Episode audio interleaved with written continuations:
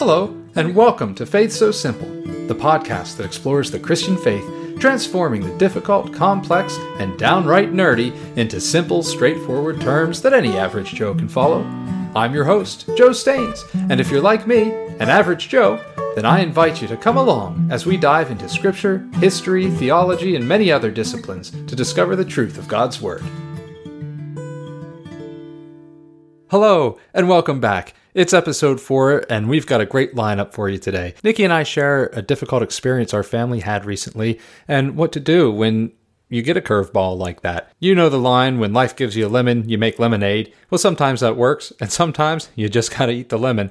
So we discuss that a little bit, and then I go into a deep look at what the sacrificial system was back at both in the Old Testament and how that led up to the New Testament and the sacrifice of Jesus Christ. And then we end this episode taking a look at whether Christianity is compatible with other worldviews and religions, or if it really is set apart and separate from all the others. I hope you enjoyed today's show. All right, here we are. New week, new nerd word, and I think this is going to be your week. Do you think? I really do. I'm not sure. I feel really, really confident that you've got it this week. Oh, no, that's pressure. Well, maybe a little bit, but... Okay. I feel like there needs to be some kind of like consequence. I'll make dinner for a week. That's never going to happen, let's be honest. Okay, are you ready? Yeah. Drum roll. The word is... Oh. Are you ready? No, I'm nervous. I don't know why I'm nervous. Ah, go on then. Theodicy. Oh, I do know what the word is because it was on a podcast that I heard the other day. And I've totally forgotten what it was. You can do it. You know it. You know it. It's something to do with the existence of a good, that God is good in a fallen world or something like that. Yeah, that's really, really, really close. So I'll do the whole Merriam-Webster's back again. Oh, here she is. Yeah. I don't know if it's a woman or not. It just sounds like a woman, doesn't it? I'll go with it. Merriam. Yeah, here she is. I imagine her to be like a little... really proper British woman. Oh, Merriam-Webster. We'll say she. All right. Says that it is a defense of God's goodness and omnipotence in view of the existence of evil. But another way to think of it is either a vindication of or explanation for God's justice to answer the problem of evil in the world. Literally. Didn't listen to a single word you said. Excellent. Then. Brain switched off. Okay. So it is explaining... the nature of God despite the fallen. It's like you said before, that God is good even though there is evil in the world. Right. Yeah. Okay, I guess good. Yeah. It's an explanation for that and nice. How and why he has the justice that he has. Or whatever. Was this going to actually be your word this week? Yeah. It was going to be my word, no totally. Way. That's why. So crazy. So when you said, oh, I've listened to a podcast, I learned a new word today, theodicy. And then you said, that's not one of your words, is it? And I paused and then I said, I didn't say anything. I didn't acknowledge that. And then I said... so what does it mean? Oh, nice. Yeah. How random. No, that's great, though. So the theo part is theos, which is Greek, which means God. And the second part is dike, which means justice. Hmm. So thinking of God being like a good God and everything else and just how things happen. It doesn't matter if you're good or bad. Like, good things happen to bad people and bad things happen to good people. And just that our son had a really bad break. He broke his forearm, which was horrendous. He didn't deserve anything. Like, it's not like he earned... he wasn't doing anything wrong. He wasn't doing anything he shouldn't have been doing. Right. It's not like he earned the break in his arm or whatever. But I didn't know if... how do you feel or reconcile, like, with God when things like that happen? I think if it had been maybe, like, earlier in my walk with God, maybe I'd have pondered that some. And maybe kind of questioned, like, why? Like, I don't know, maybe not in such a dramatic fashion. But I think I'd maybe would have questioned that more. I think where we are now in our walk, though, it's not even...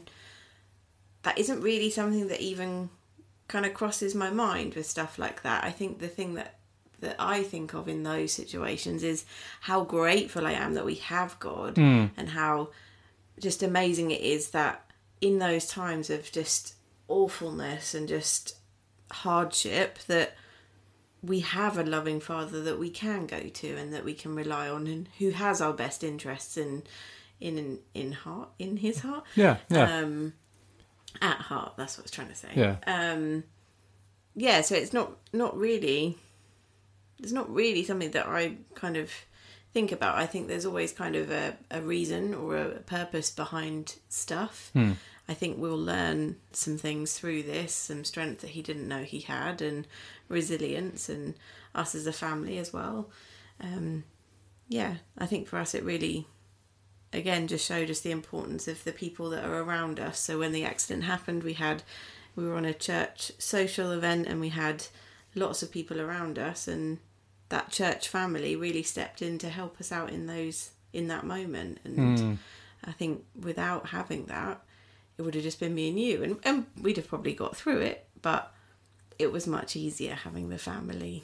Yeah, no, I think those are some good points that you bring out.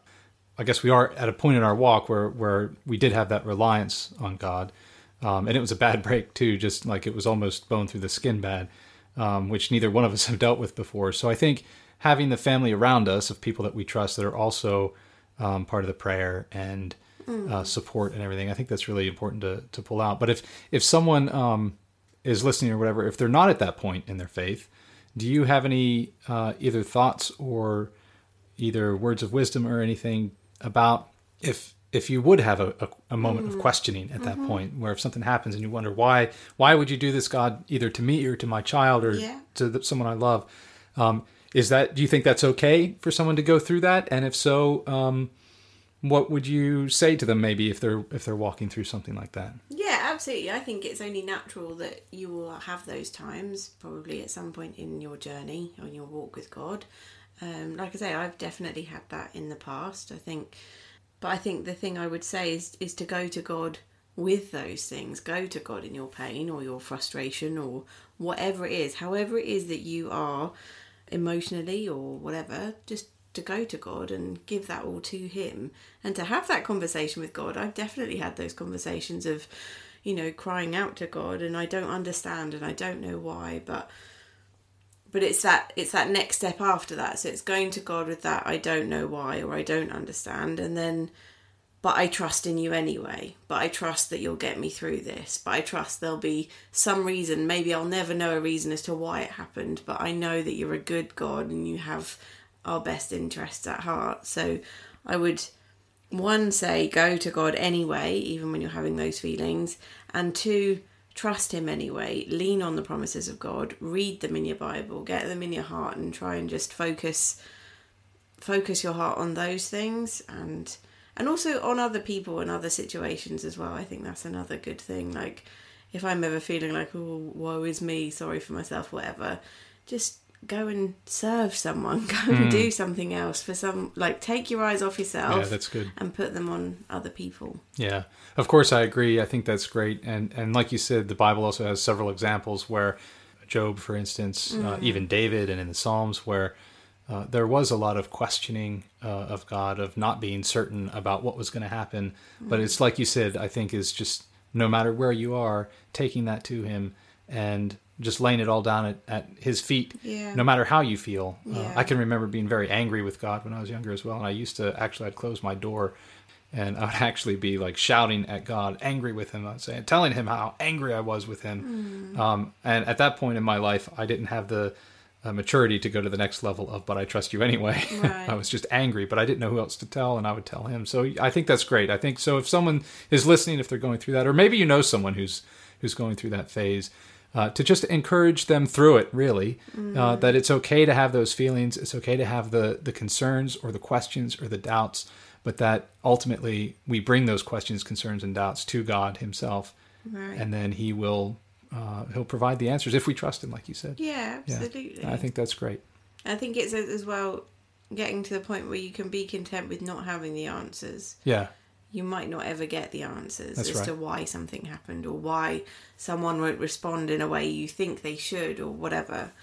But again, just that bigger question of, or not question, whatever it is, of just that God is a good God.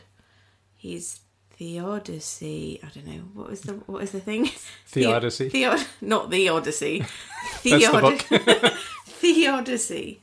So he's a good God. He's a good God. Even though stuff is hard sometimes. That's right. That's right. Well, thank you so much. Thanks for talking a little bit about that. I think that's good. And I think it's good for people to hear probably what's going on in our lives, too. I'm going to listen to that other podcast I was listening to. Yeah. Get next week's word. I'll have to stop emailing them. No, honestly, right. Anyway, right. Goodbye. All right, thanks. Bye.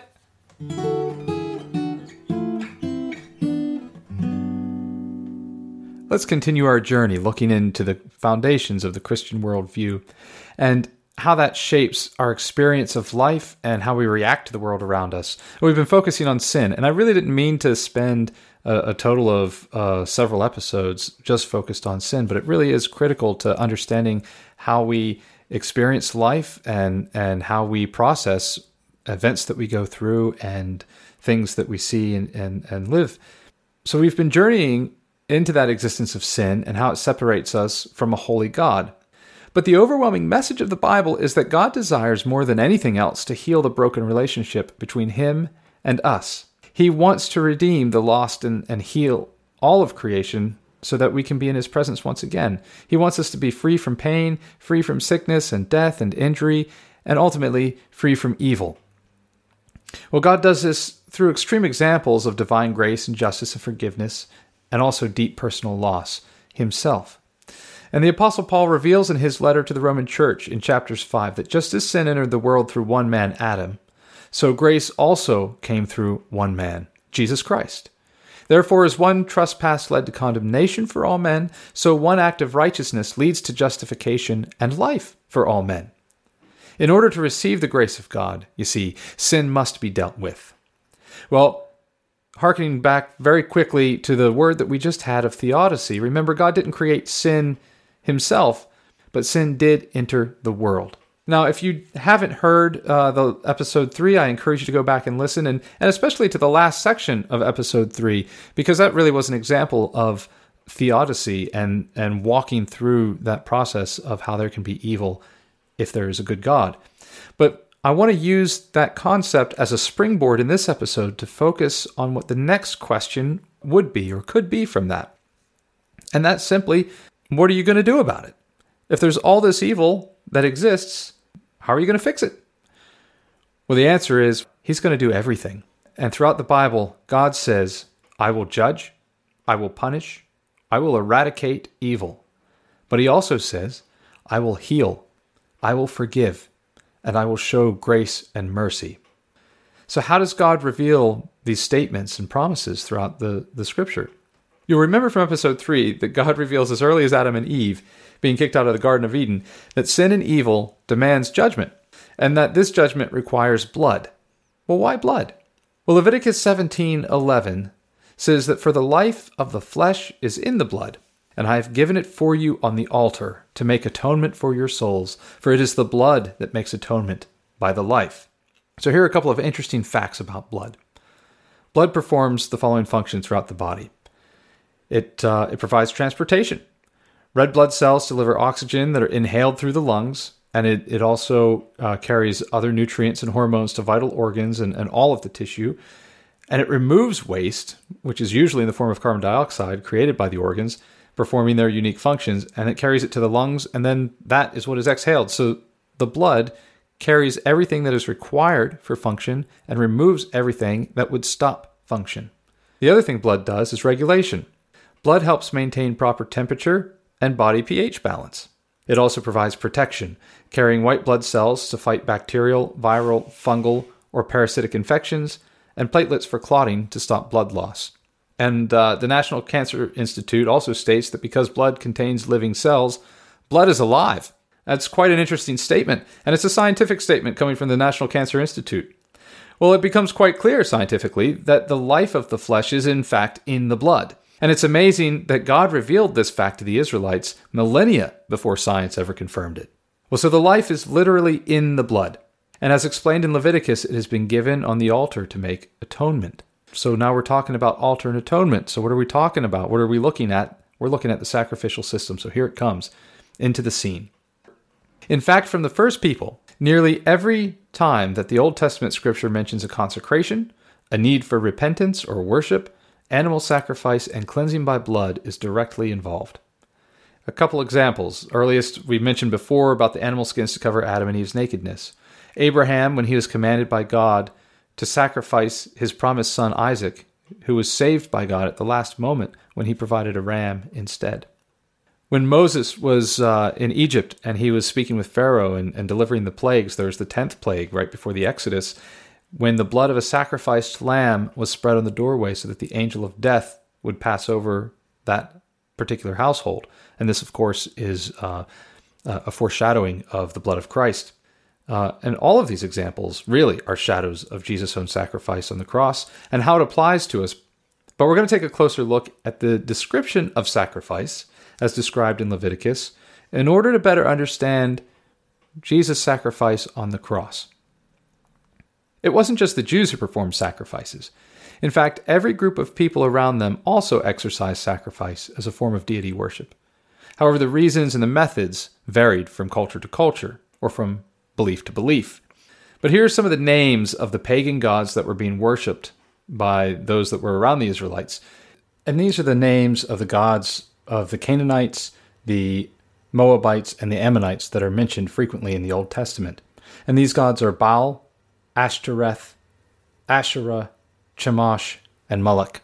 And all of these involved prostitution, as I said before, or degrading sexual behaviors, as well as human sacrifice, the worst of which for Moloch was child sacrifice by burning the child alive on the altar. And just as we discussed in episode 3, how sin spun out of control from Adam all the way down through the generations, so did the sacrificial system. So God revealed that sin must be dealt with and judged through the form of sacrifice and blood. But again, man in his fallen nature took what God had designed and ran with it in his own way. And so man took the sacrificial system and turned it into this thing that spun out of control that ended with these forms of sexual degradation and horrific forms of human sacrifice. Well, God detested all of these forms of sacrificial worship that incorporated sexual perversions, degrading human behaviors, and wanton horrific slaughter of defenseless children. Well, the Israelite forms of sacrificial worship were designed first and foremost to restore God's people, but it was also designed to set them apart from the worship of these evil gods around them and the nations that worshipped these gods. It was also designed to protect the innocent and to mirror the coming sacrifice that his own son Jesus Christ would make in the future. Let's look a little bit closer at how the sacrifices were actually performed under the Jewish law. How they were performed is described in the first 7 chapters in Leviticus in the Old Testament, and it explains that there are 5 types of sacrificial offerings: burnt offerings, grain offerings, peace offerings, sin offerings, and guilt offerings. Now, the only offering that didn't require animal blood was the grain offering.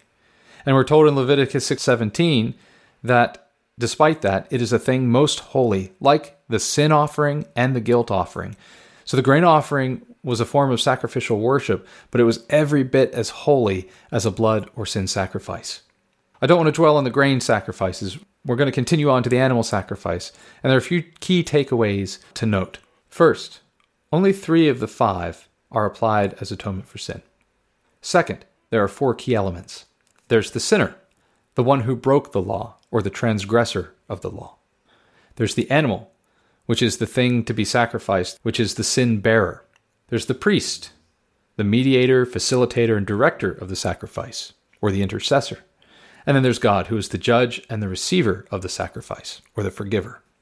For purposes of this episode, we're going to stay focused on the sin offering. Remember, this had to be repeated for each sin which the offender made.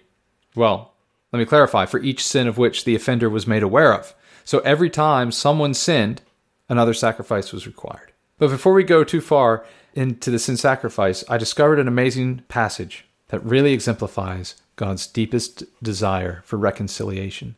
As the sin sacrifice is explained, you quickly start to see a pattern of different acceptable animals depending on either the sin or the economic status of the person who sinned. So if you can't afford a particular animal, then what do? Because blood is required, a life for life. Here's what God says: that if someone was so poor that they couldn't afford any of the required animals, there was still room to offer a sin sacrifice similar to the grain offering that was of flour, and that this would atone for the sin.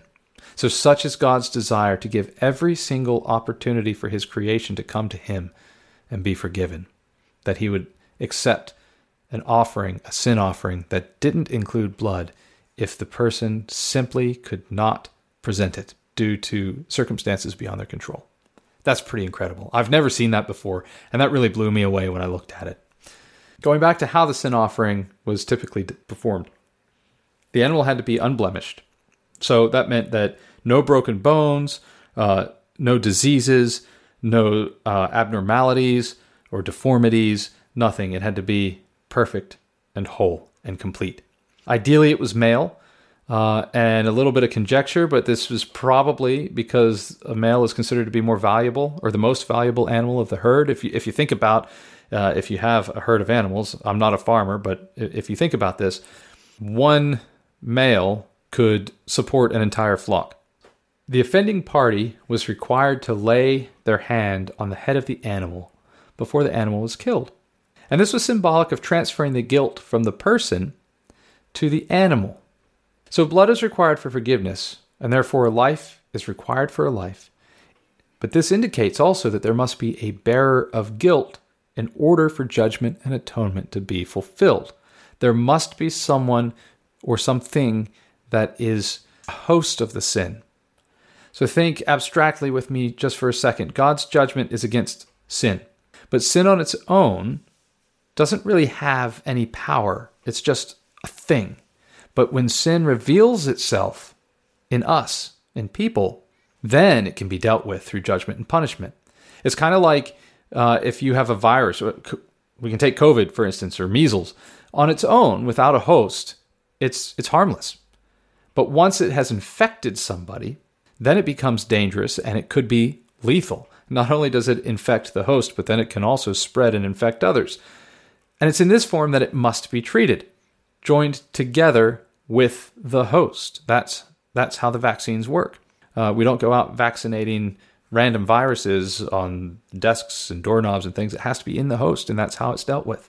So think of that similarly with the sin. By placing the hand on the forehead of the animal, it's symbolic of what is happening spiritually, of the sin being removed from the individual and placed upon the animal, so that the sin can still be judged and dealt with through the sacrifice that required blood. But as Hebrews tells us, this law was just a shadow of the good things to come instead of the true form of these realities.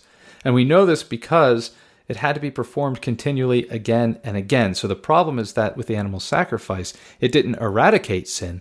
It didn't overcome sin. It simply covered it. And so it had to be done again and again.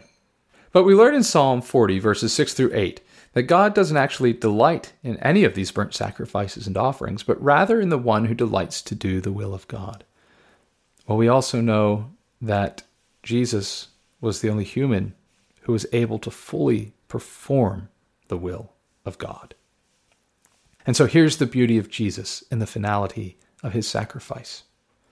He was the only human to have lived who was susceptible to sin, but who remained sinless. So in this, he was unblemished. He was male. So remember the ideal of maleness of the animal sacrifice. But he took the entirety of the sins of the world upon himself.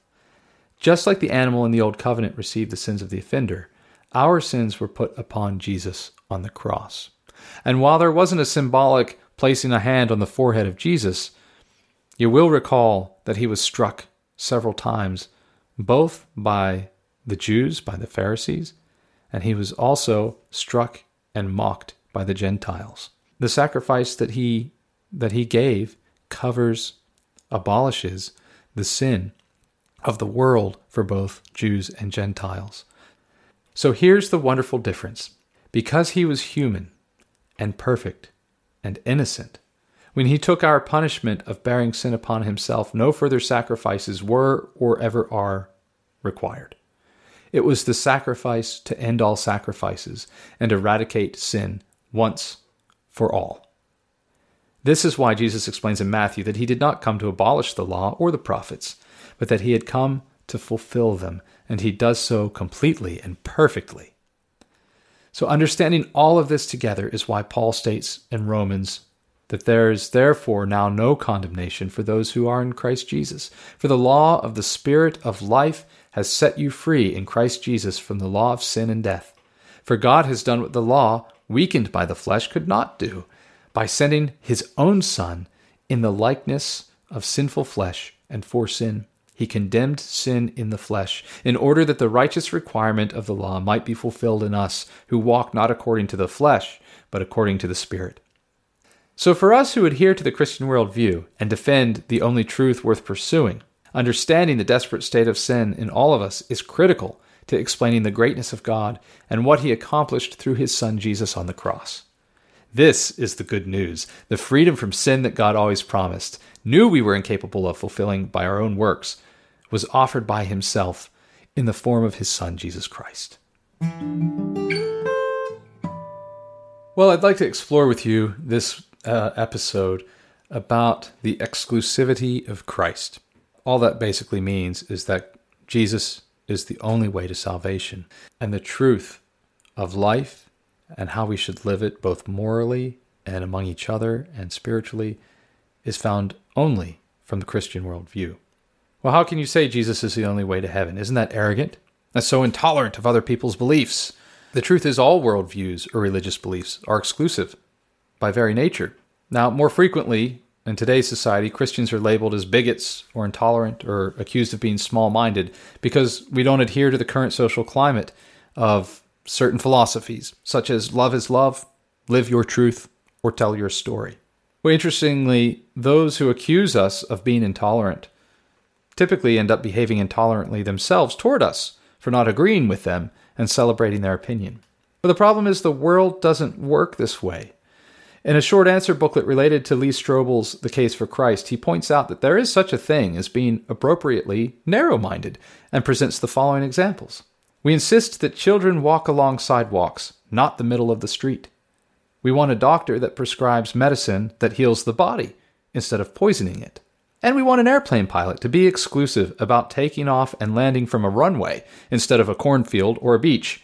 And these are good examples of what would be appropriately narrow-minded, appropriately exclusive behavior that everyone would expect. As we profess God's truth in this world, because it's fallen, we will always find resistance.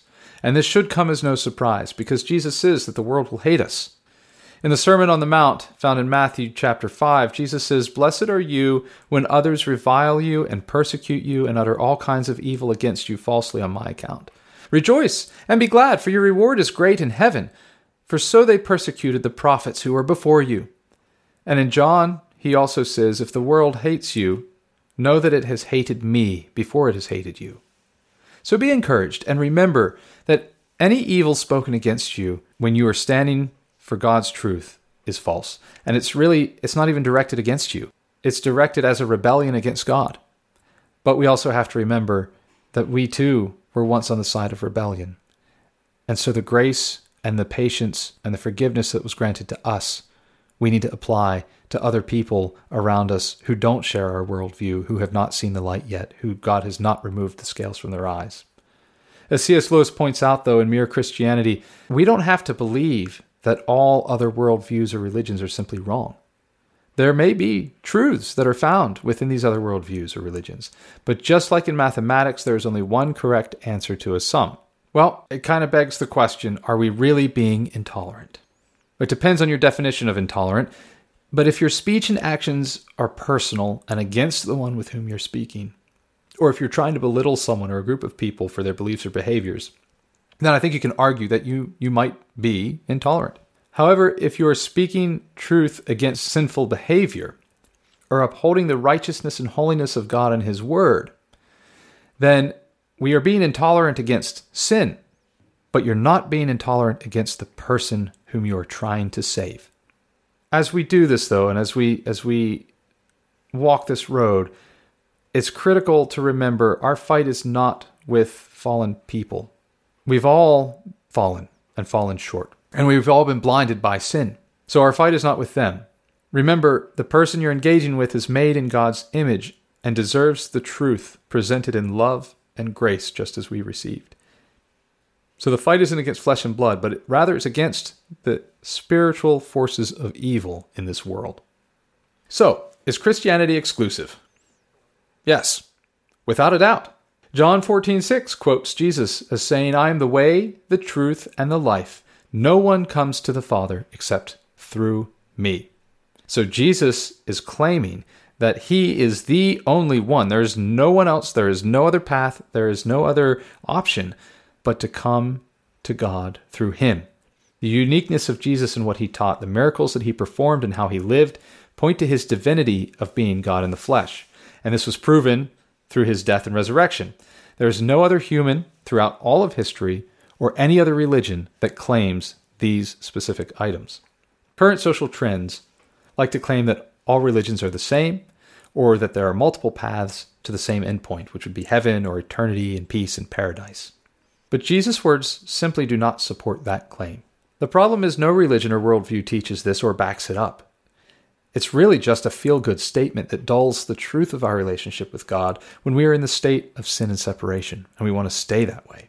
So here are three examples of how we can find similarities while also identifying incompatibilities of other worldview religions. And it's important that we look at these similarities and differences because as we interact with people day to day, they come with their own backgrounds and upbringings, and it helps us to have conversation with them and to find common ground while also finding those places where we differ and where the truth of God can shine light. So, modern Judaism has a lot to agree with Christianity, especially when discussing the Old Testament and the history of what happened with the nation of Israel. And modern Judaism also acknowledges that Jesus was a great moral teacher in an historical context, but they deny that he was the Messiah.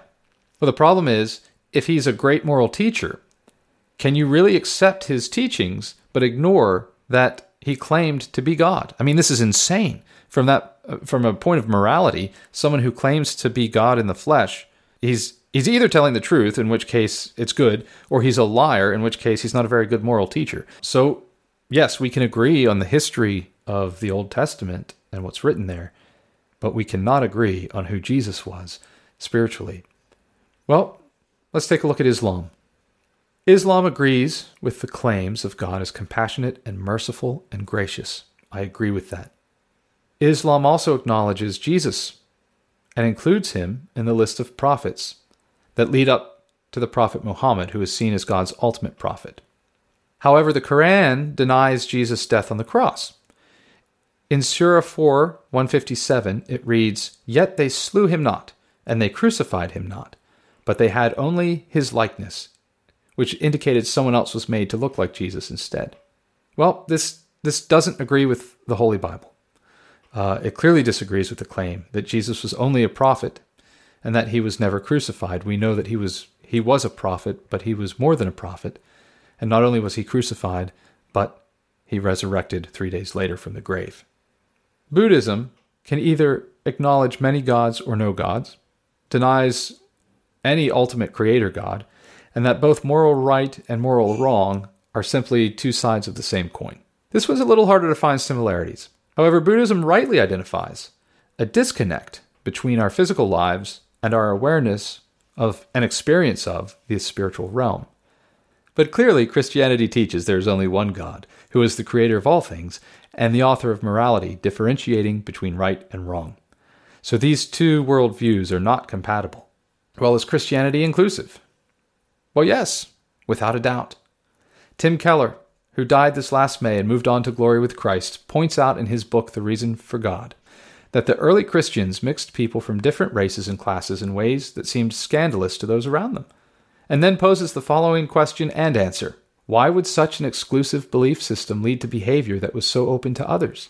It was because Christians had within their belief system the strongest possible resource for practicing sacrificial service, generosity, and peacemaking. At the very heart of their view of reality was a man who died for his enemies, praying for their forgiveness. In Galatians 3:28, the Apostle Paul states, "There is neither Jew nor Greek, there is neither slave nor free, there is no male and female, for you are all one in Christ Jesus." Now, this isn't a statement supporting one nationality over another or about confusions over gender identity, It's a revelation of the truth that what binds us together, what we hold in common, is the blood of Christ and the forgiveness that is free to all, regardless of any titles, genders, or backgrounds, or previous worldviews, or things that they have done. And this hasn't changed, because God hasn't changed, and the good news of Christ hasn't changed, and it never will change. It still goes on today. I feel blessed to be part of a church that is a mix of young and old. It has many nationalities, many ethnicities, both male and female, rich and poor. The list could go on. Many I probably would never speak to naturally. If I saw them on the street, I would probably walk past. But because we have Christ in common, we are a family. And that family is open to anyone who repents of their sin and receives Jesus Christ as their Savior. And if that's you today and you don't have that family or you're not in that family, you can be. All it requires is that you recognize the sin in your life, you repent of it, you turn away from it, receive Jesus Christ as your Savior, and you're a part of the family. So if that's not you, I encourage you, look into it. Give your life to Christ. It will change everything for you. Well, I want to very quickly return to the statements that I started with. Love is love sounds nice. But the problem is that anything we do outside of Christ is not done in a selfless love for others, but rather a selfish love of ourselves. And that will lead to hurt and brokenness and evil. Live your truth places you as the main character of your story in your life. But that's a lot of yous. Again, this puts the individual not only above everyone else around you, but also means that there is no single truth that binds our existence together. So in short, this quickly becomes selfish chaos. And tell your story. Again, the focus is purely set on you. Are you sure, if someone wrote your story for the whole world to see and read, that is something you'd really want out there? The lie the world tells us is that we are the most important thing in our eyes. The truth is, our story is not really our story at all. It's God's story. Yes, we have a part to play in that story. And yes, we are loved by that great big God. But it is His story. To Him be the honor and glory and power.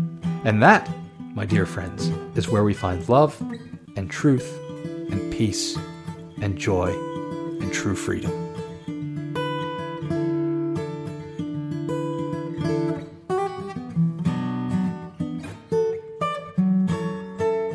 You've been listening to Faith So Simple. Thank you so much for tuning in, and I hope you were blessed by today's discussion and learned something new that you can share with someone else. All music was written, performed, and recorded by me, your host, Joe Staines. If you have any questions about today's content or any other episode, please reach out to me at faithsosimple@gmail.com, and I'll do my best to get back to you, or I might even include your question in a future episode. And if you have a moment, why not help me out by leaving a review, following the show, sharing it with a friend, or all of the above. Once again, thank you for listening. This is your host, Joe Staines, signing off. God bless, and we'll see you next time.